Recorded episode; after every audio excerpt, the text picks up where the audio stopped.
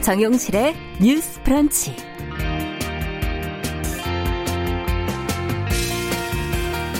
안녕하십니까. 아나운서 정용실입니다. 제72주년 4.3 희생자 추념식 중계로 오늘은 조금 늦게 시작합니다. 아픔을 치유로, 4.3을 미래로, 세상을 평화로 올해 추념식의 주제였는데요. 매년 4월이면 돌아오는 제주의 아픔. 좀 모두가 공감하고 우리가 진실을 바라보면서 진정한 치유의 길로 나가기를 바라면서 4월 3일 금요일 뉴스 브런치를 시작하겠습니다. 네, 정우실의 뉴스 브런치 금요일 순서는 오늘 정보센터 뉴스를 듣고 시작을 해보도록 하겠습니다. 먼저 연결하겠습니다. 코로나19 국내 누적 확진자 수가 만 명을 넘어섰습니다. 중앙방역대책본부는 오늘 0시 기준 코로나19 신규 확진자가 86명 늘어 누적 확진자 수가 총 1,062명으로 집계됐다고 밝혔습니다. 정부는 앞서 소득 하위 70% 가구로 발표한 긴급 재난지원금 지급 대상 지침을 오늘 오전 발표합니다. 정부가 코로나19 사태로 경쟁력 있는 기업이 일시적 유동성 부족으로 문 닫게 하는 일은 없도록 하겠다고 거듭 강조했습니다. 정세균 국무총리는 모든 입국자에 대한 자가격리 의무화 시행 이전에 입국한 사람들이 아직 사각지대로 남아있다며 그분들이 정부의 권고를 무시하고 지역사회와 접촉하지 않도록 지자체에 적극적인 대응이 필요하다고 말했습니다. 러시아 주재 한국 대사관은 현지 시간 2일 러시아에서 귀국하지 못하고 있는 교민들을 운송하기 위해 오는 7일 모스크바발 인천행 특별 항공편을 운항하기로 러시아 연방 항공청 등 관련 기관과 협의했다고 밝혔습니다. 미국에서 코로나19 확산을 막기 위한 자택 대피 명령이 확대되면서 거의 모든 미국인이 그 영향권에 들게 됐다고 CNN 방송이 보도했습니다. 일본에서 코로나19 신규 확진자 수가 또다시 일일 최다 규모인 274명으로 확인됐습니다. 일본 전역의 확진자 수가 200명을 넘긴 것은 지난달 31일과 어제에 이어 오늘로 사흘째입니다. 우리나라 외환 보유액이 지난달 89억 달러 넘게 줄어들어 글로벌 금융위기 이후 최대폭 감소를 기록했습니다. 특히 유가증권 감소폭이 큰 것으로 나타났습니다. 개인이 세액공제와 노후자산 확보를 위해 가입하는 연금저축 상품의 수익률이 지난해 플러스로 전환됐습니다. 연금저축펀드의 수익률이 가장 높았고 생명보험과 손해보험에서 판매하는 연금저축보험 수익률은 2%를 밑돌았습니다. 지금까지 라디오 정보센터 조진주였습니다.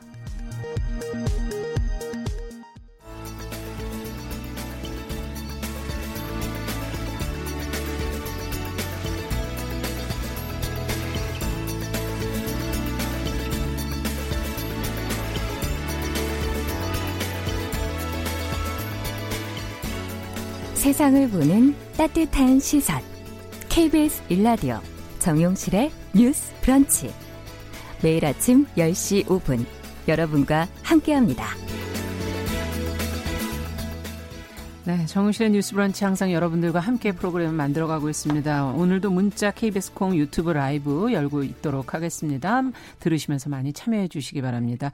어, 이문희님 유튜브 라이브로 오늘 세 분을 못 보는 줄 알았다. 예, 중계만 하는 줄 아셨는데 오늘 정유실의 뉴스 브런치는 좀 짧지만 뉴스픽으로만 좀 끌어가 보도록 하겠습니다. 오늘도 두 분과 함께 하겠습니다. 더 공감 여성정치연구소의 송문희 박사님 안녕하세요. 네, 안녕하세요. 네, 전혜연 시사평론가 안녕하십니까? 네, 안녕하세요. 네.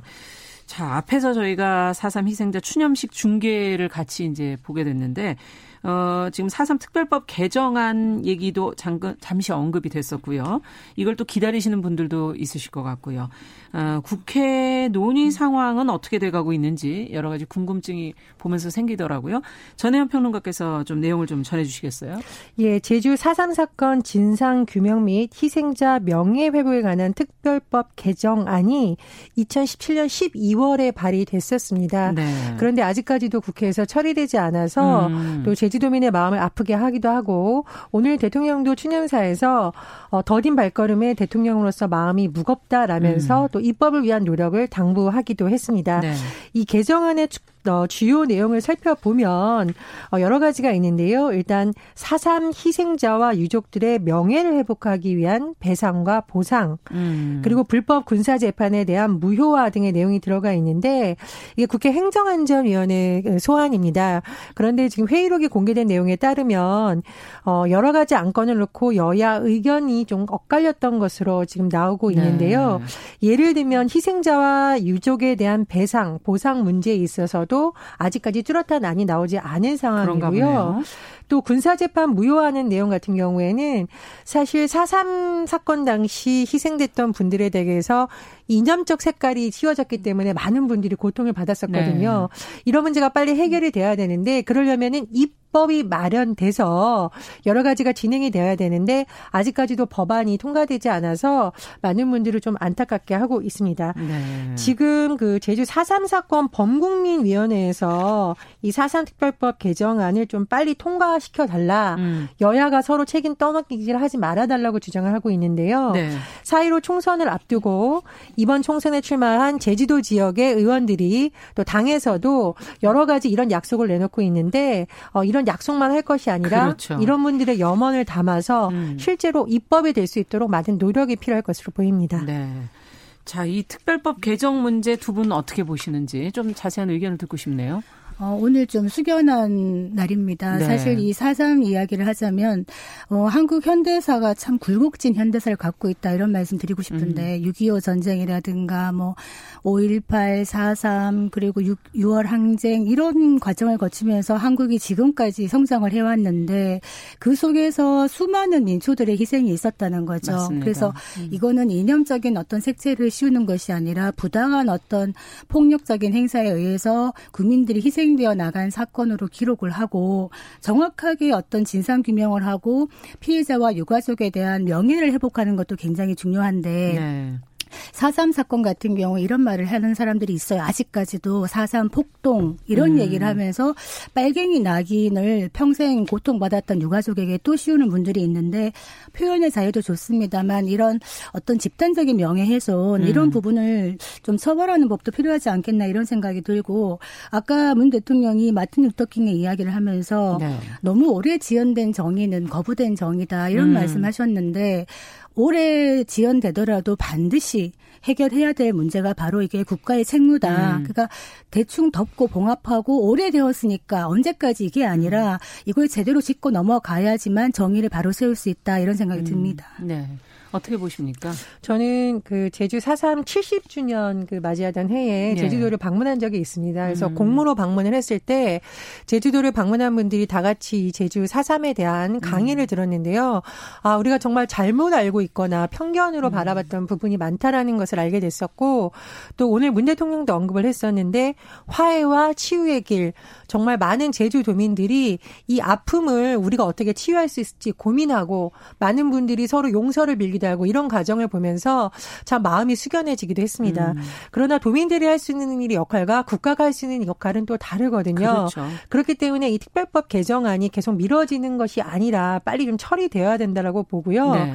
그리고 지금 국회의원들이 선거를 앞두면 너도 나도 무엇을 하겠다고 하는데 약속들을 너무 많이 하시죠. 그렇습니다. 예. 지금 이 희생자라든가 희생자 유가족들이 점점 나이가 들어가고 있기 때문에 돌아가시기 전에 가족들이 명예훼손이 뭐 명예회복이 되고 진상규명이 잘 되는 게 소원이다. 이런 인터뷰도 음. 지금 많이 나오고 있습니다. 그래서 다른 것들도 좀 많이 중요하겠지만 이런 부분에 대해서는 국회가 좀 서둘러서 해야 된다고 보고요. 네. 그리고 어, 이 자리를 통해서 또 희생자분들에게 다시 한번 또 위로의 말씀을 건네드립니다. 네. 모든 게 또 시간을 다투는 문제들이 있기 때문에 우선적으로 처리해야 될 것들은 처리가 됐으면 좋겠습니다. 자, 다음 소식은 코로나19 관련 소식을 좀 살펴봐야 될 텐데 정부가 지금 고강도 사회적 거리두기 기간을 지금 이제 어, 이번 주까지 지금 하고 있는데 연장할 가능성이 지금 높다. 이렇게 지금 보도가 나오고 있어요. 완화하기는 아직은 이르다 이런 판단인 것 같은데요. 어, 이런 가운데서 또 뭐 자가 격리를 거부하거나 또 지침을 어긴 분들에 대한 소식들도 보도들이 조금 나오고 있는 것 같아서 강력 조치가 좀 이루어지고 있는가 하는 그런 것도 궁금하고요. 전혜원 평론가께서 관련 내용 좀 정리해 주시겠어요? 예, 최근 인천에서 그 확진자 접촉을 하셨던 분들이 자가격리 지침 어기고 외출했다가 적발되면서 경찰에 고발되는 사례가 또 나오고 있습니다. 네. 인천에서 한 20대 여성이 자가격리 기간 중에 하지 않고 나갔다가 적발이 됐는데요. 이분 같은 경우에는 코로나19 확진자 접촉자로 분류된 상황이었습니다. 아. 어, 그 해당 구에서 연락이 닿지 않으니까 상태를 확인하러 가봤더니 수시로 지금 이제 그걸 그렇습니다. 하고 있군요. 예, 예, 외출 사실이 확인이 된 건데요. 네. 어, 결국 뭐 이 구에서 또 이렇게 강력한 조치를 취하게 된 것 같고요. 음. 또 다른 구에서도 20대 남성이 담배를 사러 집 밖으로 나갔다고 해서 적발이 됐는데 아. 이분 같은 경우에는 자가격리 애플리케이션에 아예 기록이 남아서 또 이 소속 공무원들에게 전달이 돼서 이렇게 예. 이제 조치가 취하게 된 것으로 보입니다. 지금 자가격리 지침을 어길 경우에는 감염병 예방 및 관리에 관한 법률 위반 혐의가 적용이 돼서 경찰에 고발되게 되거든요. 음. 이게 지금 당국에서도 무관용 원칙을 적용을 음. 하겠다라고 했기 때문에 음. 굉장히 좀 많이 시민들의 협조라던가 또 음. 자가격리 중이신 분들이 반드시 지침을 어, 지켜야 될 것으로 보이고요. 그러네요. 또 해외에서 들어온 분들 중에도 지금 문제가 되는 사례가 있는데 법무부가 최근 이제 공항을 통해서 우리나라에 들어온 외국인 중에서 예. 8명을 본국으로 돌려보냈습니다. 아, 본국 송환. 그렇습니다. 이분들 같은 경우에는 정부의 자가격리 조치에 대해서 설명을 해줬는데 격리를 거부했다고 그래요. 아. 정부에서 이런 조치를 피한 것으로 보이는데 어쨌든 지금 사회적 거리두기를 국민들이 많이 협조를 하고 있지만 또 일부는 지키지 않고 있는데 정부에서 무관용 원칙을 계속 강조하고 있습니다. 음. 좀 힘드시더라도 이런 부분은 서로의 노력이 필요할 것으로 보입니다. 네. 그, 그 아까 말씀하신 담배 사러 나갔다는 분 있잖아요. 예, 예. 기사를 살펴보니까 2시간 이상 나가 있었다고 나온다는 겁니다. 음. 그러니까 이제 이렇게 말하자면 담배 사러 나가도 안 되는 것이고요. 내가 아무리 답답해도 바깥 바람 쐬러 나가도 안 되는 겁니다. 음. 제가 어제 지인하고 통화를 했는데 그 이제 자녀가 유학 중이었다가 돌아왔어요. 이번에 예. 가서 바로 자가 격리를 시작했거든요. 음. 근데 아직 그 어, 자녀가 어립니다. 어린데도 아. 어떻게 하고 있느냐 물어봤더니 집에 방 하나를 주고 방 안에서도 마스크와 장갑을 끼게 하고요. 예. 아예 밖에를 문 밖에를 못 나오게 하고 식사 때마다 식판으로 밥을 들여다 주면서 지금 음. 일주일째 그렇게 하고 있고 이제 일주일 더 남았다 이렇게 얘기를 하는데 이렇게 더 어린 아이들이 또 철저하게 자가 격리를 하고 있다 이 음. 말씀 드리고 내 행동이 공동체에 위해를 줄 수 있다. 음. 확진을 확진자 판정을 받거나 자가 격리 중에 나가서 이렇게 움직이시는 거는 정말 위험한 행동이다. 음. 다시 한번 말씀드립니다. 네. 최근에 네. 왜 해외에 갔다 온 그 발레 전공하는 학생과 선생님 사례 굉장히 화제가 됐었잖아요. 네. 공항에 도착했을 때부터 자가격리 수칙을 지키기 지키기 위해서 굉장히 노력을 했었고 예. 그래서 선생님은 뭐 양성 판정이 나왔지만 같이 지냈던 학생들 모두 또 음성이 나오기도 아, 하고 아, 정말 다행이네요. 많은 분들에게 이 사례가 모범 사례로 꼽히고 있습니다. 음. 그래서 불편한 점이 있겠지만 지금 시기에는 또 많은 국민들의 노력이 필요할 것 같습니다. 또 지금 사회에서 거리두기를 음. 언제까지 연장해야 되냐에 대해서도 좀 의견들이 있는 것 같아요. 올해 시간이 지금 되니까요. 네. 오래 예. 걸리다 보니까 그러면은 이 사회적 거리두기를 어, 언제까지 연장해야 되느냐 되느냐를 음. 갖고 그러면 이걸 조금 완화해야 되느냐 지금 경제도 많이 위축되고 그렇죠. 있고 사람들도 많이 지쳐간다 이런 의견도 있는가 하면 지금 집단 감염이라든가 해외 유입에서 또다시 증폭되는 면이 있기 때문에 당분간은 더 강화된 음. 사회에서 거리두기 해야 된다 이런 의견 도 있어서 이 부분에 대해서도 정부가 좀 지침을 빨리 내줬으면 좋겠다 이런 생각이 듭니다. 네. 무엇보다 어쨌든 시간을 이렇게 서로가 노력하는 것이 시간을 조금은 앞당길 수 있지 않을까 하는 그런 생각도 들기도 하네요. 자, 정유실의 뉴스 브런치 더 공감 여성정치연구소 송문희 박사 전혜연 사평론가와 함께 뉴스픽 진행하고 있습니다. 자, 총선도 이제 2주 앞으로 다가오고 있, 있기 때문에 총선 관련 소식도 좀 짚어보겠습니다. 어, 아무래도 투표장에 많은 인원이 이제 모이게 될 거고 앞서 얘기해 주신 그 고강도의 사회적 거리두기 하는 거와는 좀 위반되는 거 아닌가 하는 그런 생각도 들어서 줄을 서다가 혹시 또 감염되면 어쩌나 여러 가지 걱정들이 있거든요. 근데 그래서 지자체가 뭐 유권자들에게 마스크를 무상으로 지금 지급을 하겠다. 뭐 손에는 비닐 장갑을 끼고 뭐 이제 투표를 하도록 하겠다는 여러 가지 보도들이 지금 나오고 있는데 어 지자체가 무상으로 마스크를 유권자에게 지급하는 거는 선거법 위반 소지가 있다 하는 그런 선관위의 유권 해석이 지금 나와 있거든요. 송 박사님께서 관련 내용을 좀 정리를 해 주시죠. 네, 뭐 실감은 안 납니다만 벌써 총선이 한 13일 다가왔습니다. 네. 여기에 이제 투표가 투표를 해야 되는데 경기 안산시가 어, 투표율을 높이기 위해서 총선 투표일에 전 유권자에게 면 마스크 지급하는 거 이거 어떠냐라고 선관위 문의를 했습니다. 네. 그랬더니 선관위 답변이 어, 감염병 예방을 위한 마스크 무상 배부는 가능하지만 선관위 협조 요청이 없는 상태에서 투표율 제고를 위한 무상 배분은 공직선거법에 음. 위반될 수 있다. 이렇게 얘기를 해서 음. 시가 이 방안을 다시 한번 검토하기로 한 이런 상황입니다. 네. 어, 지금 송관위의 그 답변이 이게 어떤 맥락인지를 좀 살펴봐야 음. 되는 그렇죠. 것이 사실 마스크에 무슨 당명이 적혀 있는 것도 아니고 어. 투표에 오는 국민들의 어떤 안전을 위해서 나눠주는 건데 이게 투표율을 높이기 위한 것이면 안 될 수가 있다. 이 얘기가 선관위 존재 이유 자체가 사실은 국민들의 투표를 독려하기 위해서 하는 것이고 음. 안전을 또 신경을 써야 되는 것인데 왜 이런 답변을 했는지 저는 좀 납득이 안 되는 부분이 있습니다. 네. 어떻게 보십니까? 지금 이제 마스크 공급에는 전보다는 조금 여유가 조금 생겨 있는 것 같고 하지만 또 어떻게 될지 모르는 상황을 또 대비는 해야 될 것도 같고요. 선관위가 그럼 나눠줘야 되나요? 어떻게 지자체가 나눠주면 안 되는 건가요? 어떻게 보십니까? 저도 송 박사님하고 좀 비슷한 의견인데요.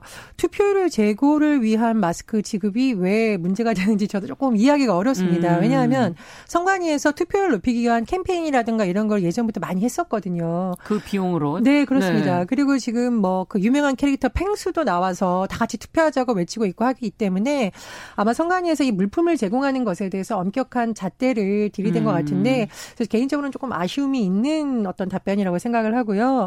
소식을 하나 어제 어, 어제 있었던 일을 전해드리면 그 강경화 외교부 장관, 네. 추미애 법무부 장관, 진영 행정부 장관이 대국민 담화를 발표했습니다. 그 내용을 보면 이제 투표를 앞두고 어떤 당부를 한 건데 네. 투표소 내에서도 사회적 거리두기를 좀 해달라.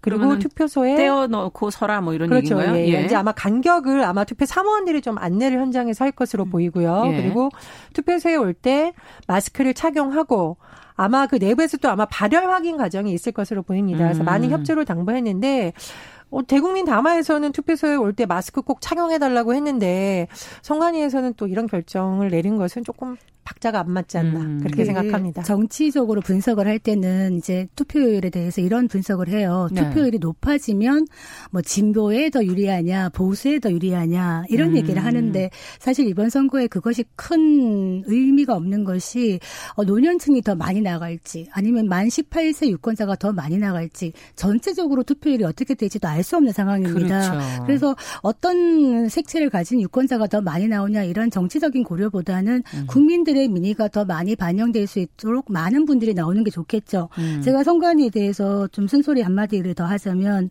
선관위에서는 사실 공정한 선거를 보장하는 건데 굉장한 큰 역할을 해야 되는 것인데 네. 이번에 보면 이번 선거 운동 같은 경우에 두 거대 양당이 어, 위성 정당을 만들었잖아요. 예. 그럼 이 위성 정당하고 지금 선거 운동을 어떻게 하고 있느냐면 우리는 한 몸, 우리는 원팀 이런 식으로 선거 운동을 공공연하게 하고 있어요. 음. 근데 선관위에서는 이 두 당들이 공동 선대위를 꾸리는 거는 불법이라고 했어요. 네. 그러면 불법이라고 얘기를 했으면은 이런 어떤 공동 선대위는 꾸리지 않지만 사실상 공동의 어떤 선거 운동을 하고 있는 아. 아. 이런 것들은 엄연히 불법이기 때문에 예. 선관위가 사실은 제재를 마스, 해야 되겠네요. 마스크를 들여다볼 것이 아니라 이런 부분을 엄중하게 들여다볼 필요가 있겠다 음. 이런 생각이 듭니다. 네. 자, 그러면 이제 다음 뉴스로 또 가보겠습니다. 어, 결혼한 여성들, 어, 시가 식구들에 대한 호칭 문제, 어, 특히 젊은 분들 입장에서는 이 호칭이 참 혼란스럽기도 하고 저희도 어떨 때는 막 어떻게 해야 될까 고민할 때가 있는데요. 이런 호칭 문제로 고민을 한 번쯤은 다들 해보셨을 것 같고 국립국어원이 조금 반가운 제안을 했다고 해요. 어, 어떤 내용인지 좀 정리를 해주시겠습니까? 예, 국립국어원에서 어, 우리 뭐라고 부를까요라는 책을 펴냈습니다. 음. 거기에 보면 바뀐 어떤 사회적 환경에 따라서 사실 이제 시집을 가면 어, 남편의 동생들한테 도련님 아가씨. 네, 그렇죠. 이렇게 부르죠. 예. 이것 좀 문제가 있는 게 아닌가. 그냥 이름을 부르거나 아니면 뭐 삼촌, 고모 이런 식으로 음. 부르는 게 좋고, 어, 또 이제 처가, 처가에 대해서도 그러니까 결혼한 여자가 자기의 집을 친정이라고 하죠. 그렇죠. 친정이라 하지 않고 본가라고 하는 게 어떻겠느냐. 음. 그리고 시댁도 시가라고 해도 된다. 음. 이렇게 얘기를 하고 만약에 배우자 동생이 나보다 나이가 많았을 때 동생님, 처남님, 처제님 이렇게 부를 수 있다고 아. 지금 얘기를 하고 있습니다. 예. 그리고 외할머니, 친할머니 이런 걸 없애서 그러면 외할머니는 바깥에 있는 할머니냐 아. 그게 아니라 어디 무슨 동 할머니, 무슨 동 할머니 이렇게 해라. 지역을 붙여서 이렇게 공고를 하고 있습니다. 네. 뭔가 남녀 간의 어떤 평등한 그런 어 의식 이런 것들이 좀 언어 안에 이면에 지금 깔려 있는 거 아닌가 하는 그런 생각도 드는데 두 분은 어떻게 보셨어요? 어떻게 저는... 부르고 계세요? 뭐 저는 여기에 거의 맞춰서 진행이 되고 있는 있어요? 것 예. 같은데요. 바람직한데요? 제가 예, 예. 근데 이제 호칭이 굉장히 사실은 사회의 어떤 의식을 드러내는 한 단면으로 볼 수 있죠. 그래서 음. 차별적인 용어 그리고 특히 저는 뭐 본가 친정 이 용어에 대해서 요번에 굉장히 잘 잡아줬다고 생각을 합니다. 그리고 친할아버지, 외할아버지 구분하는 것도 사실은 음. 뭐 외국에선 전혀 구분하지 않거든요. 그렇죠. 그래서 네. 이번 기회에 한번 생각해 볼 수 있는 좋은 계기라고 생각합니다. 음. 이 호칭이라는 게요. 참 재미있는 것이 호칭이 편하지 않으면은 사람 관계도 머쓱해져서 잘 보게 안 되고 이런 경우가 좀 있거든요. 아, 이제 저희 같은 경우에는 이제 여동생이 결혼을 했는데 제부가 나이가 이제 저보다 많은 겁니다. 네. 저희 남편보다도 많고 이런데 제부가 당연히 처형 형님이라고 해야 되는데 말을 안 하는 거예요, 호칭을. 음. 그래서 한 몇 년 동안 굉장히 썰렁했어요, 집안 분위기가. 예. 그래서 내가 물어봤죠. 제부한테 어느 날 왜 말을 안 하느냐 그랬더니 뭐 처가 족보는 땡땡 족보다 한다. 음. 중요하지 않다. 이렇게 얘기를 하길래 한바탕 크게 한번 하고 그 다음 해부터는 형님 처형을 시작하면서 집안 분위기가 그나마 많이 좋아졌어요. 어. 그러니까 제가 말씀드 린 드리는 거는 호칭이라는 거는 어떤 인간관계를 규정 짓는 굉장히 중요한 건데 그렇죠. 지금 도련님 아가씨 뭐 이런 얘기를 왜 하냐면 음. 이 결혼과 동시에 굉장히 시집 중심적으로 많은 것들이 움직인다. 음. 지금 이제 미혼 여성들이 비혼이 늘어나고 있는데 얘기를 물어보면 그 이유 중에 또 하나가 있는 것이 음. 결혼을 하면 남편하고 결혼을 하는데 엄청난 패키지로 시집이라는 부담감이 다가온다는 겁니다. 네. 그 패키지 속에는 며느리로서의 의무가 음. 들어가 있다. 그러니까 어, 남편 같은 경우에는 결혼을 하면은 뭐 무슨 무슨 서방 이렇게 장인 그렇죠. 장모님이 백년 손님처럼 대접을 하죠. 근데 저도 결혼을 하니까 어느 순간 갑자기 애미야라고 부르시더라고요. 음. 근데 제가 무슨 애민지 행남 어머님인지 그런 생각이 좀 들어서 예. 어떤 호칭이 굉장히 중요하다 이런 생각이 듭니다. 네. 저는 이제 비급 며느리 라는 음, 그 다큐멘터리형 영화로 아. 굉장히 유명해지신 그 부부의 인터뷰 내용을 최근에 봤는데요. 간단합니다. 그러니까 시댁에 갔을 때 왜 쩔쩔매야 되는지에 대해서 문제의식을 갖고 있더라고요. 음. 그래서 그분이 강조한 것은 서로에 대한 존중, 그걸 계속 강조를 하시더라고요. 음. 그래서 호칭도 그렇고 문화도 그렇고 서로에 대해서 존중하고 서로가 다른 문화에서 가족이 로 결합된 음. 거잖아요. 그렇죠. 그 부분을 좀 이해해 준다면 그런 것도 좀 더 편해지지 않을까 그런 생각이 음. 들었습니다. 그러네요. 그러니까 지금 뭐 세계의 언어가 200 일곱 개 언어가 있대요. 음. 근데 그 중에서 너라는 말을 쓰지 못하게 하는 게 일곱 개 나라가 있다 그래요. 아. 그 중에 이제 한국, 일본, 인도네시아, 베트남, 태국이 이렇대요. 예. 왜 너라고 못하느냐? 이유 당신 공손하지 못하다고 생각한다는 겁니다. 아. 그래서 만약에 우리가 너라고 말할 수 있고 씨라고 말할 수 있다면은 이런 관계가 많이 줄어들 텐데 그런 음. 문화적인 것도 있는 것 같고 저는 호칭보다 중요한 거는 생활이다. 일테면은 생활 속에서 뭔가 평등한 생활이 이루어지지 못한다면은 뭐 네. 호칭의 문제는 부수적인 게 아닌가 이런 생각이 들어서 명절 같을 때 그 시어머니들 얘기 들어보면 음. 우리 딸은 빨리 오는 게 좋고 우리 집에 우리 며느리는 천천히 갔으면 천천히 좋겠고. 갔으면 좋겠고 예. 엄마들부터 생각을 바꿔야 되지 않겠나 이런 생각이 듭니다. 그것부터도 조금씩 예, 배려를 서로 해준다면 좋을 것 같으네요. 자, 지금 끝으로 저희가 정부가 긴급 재난지원금 기준을 발표를 하고 있습니다. 네, 올해 3월에 건강보험료를 기준으로 소득 하위 70% 가구에 긴급 재난지원금을 지급한다고 하는데 또 이에 따라 직장 가입자를 기준으로 아, 본인 부담 건강보험료가 4인 가구는 한 23만 7천 원 이하인 경우 아, 재난지원금을 받을 수 있게 되고요. 구체적으로는 신청 가구원에 부과된 올해 3월 기준 본인 부담 건강보험료를 모두 합산해서 그 금액이 소득 하위 70%에 해당이 된다면 지원 대상이 된다는 소식도 어, 많은 분들이 지금 뭐 관심이 많으셔서 저희가 끝으로 알려드리면서 이 시간 마무리하도록 하겠습니다. 오늘도 벌써 끝내야 될 시간입니다. 두분 감사합니다. 감사합니다. 네, 전혜연 평론가 더 공감 여성정치연구소 송문희 박사님과 함께했습니다. 정용실의 뉴스 브런치 금요일 순서는 짧게 여기서 마치도록 하겠습니다. 저는 주말 잘 보내시고 다음 주 월요일 10시 5분에 찾아뵙겠습니다. 감사합니다.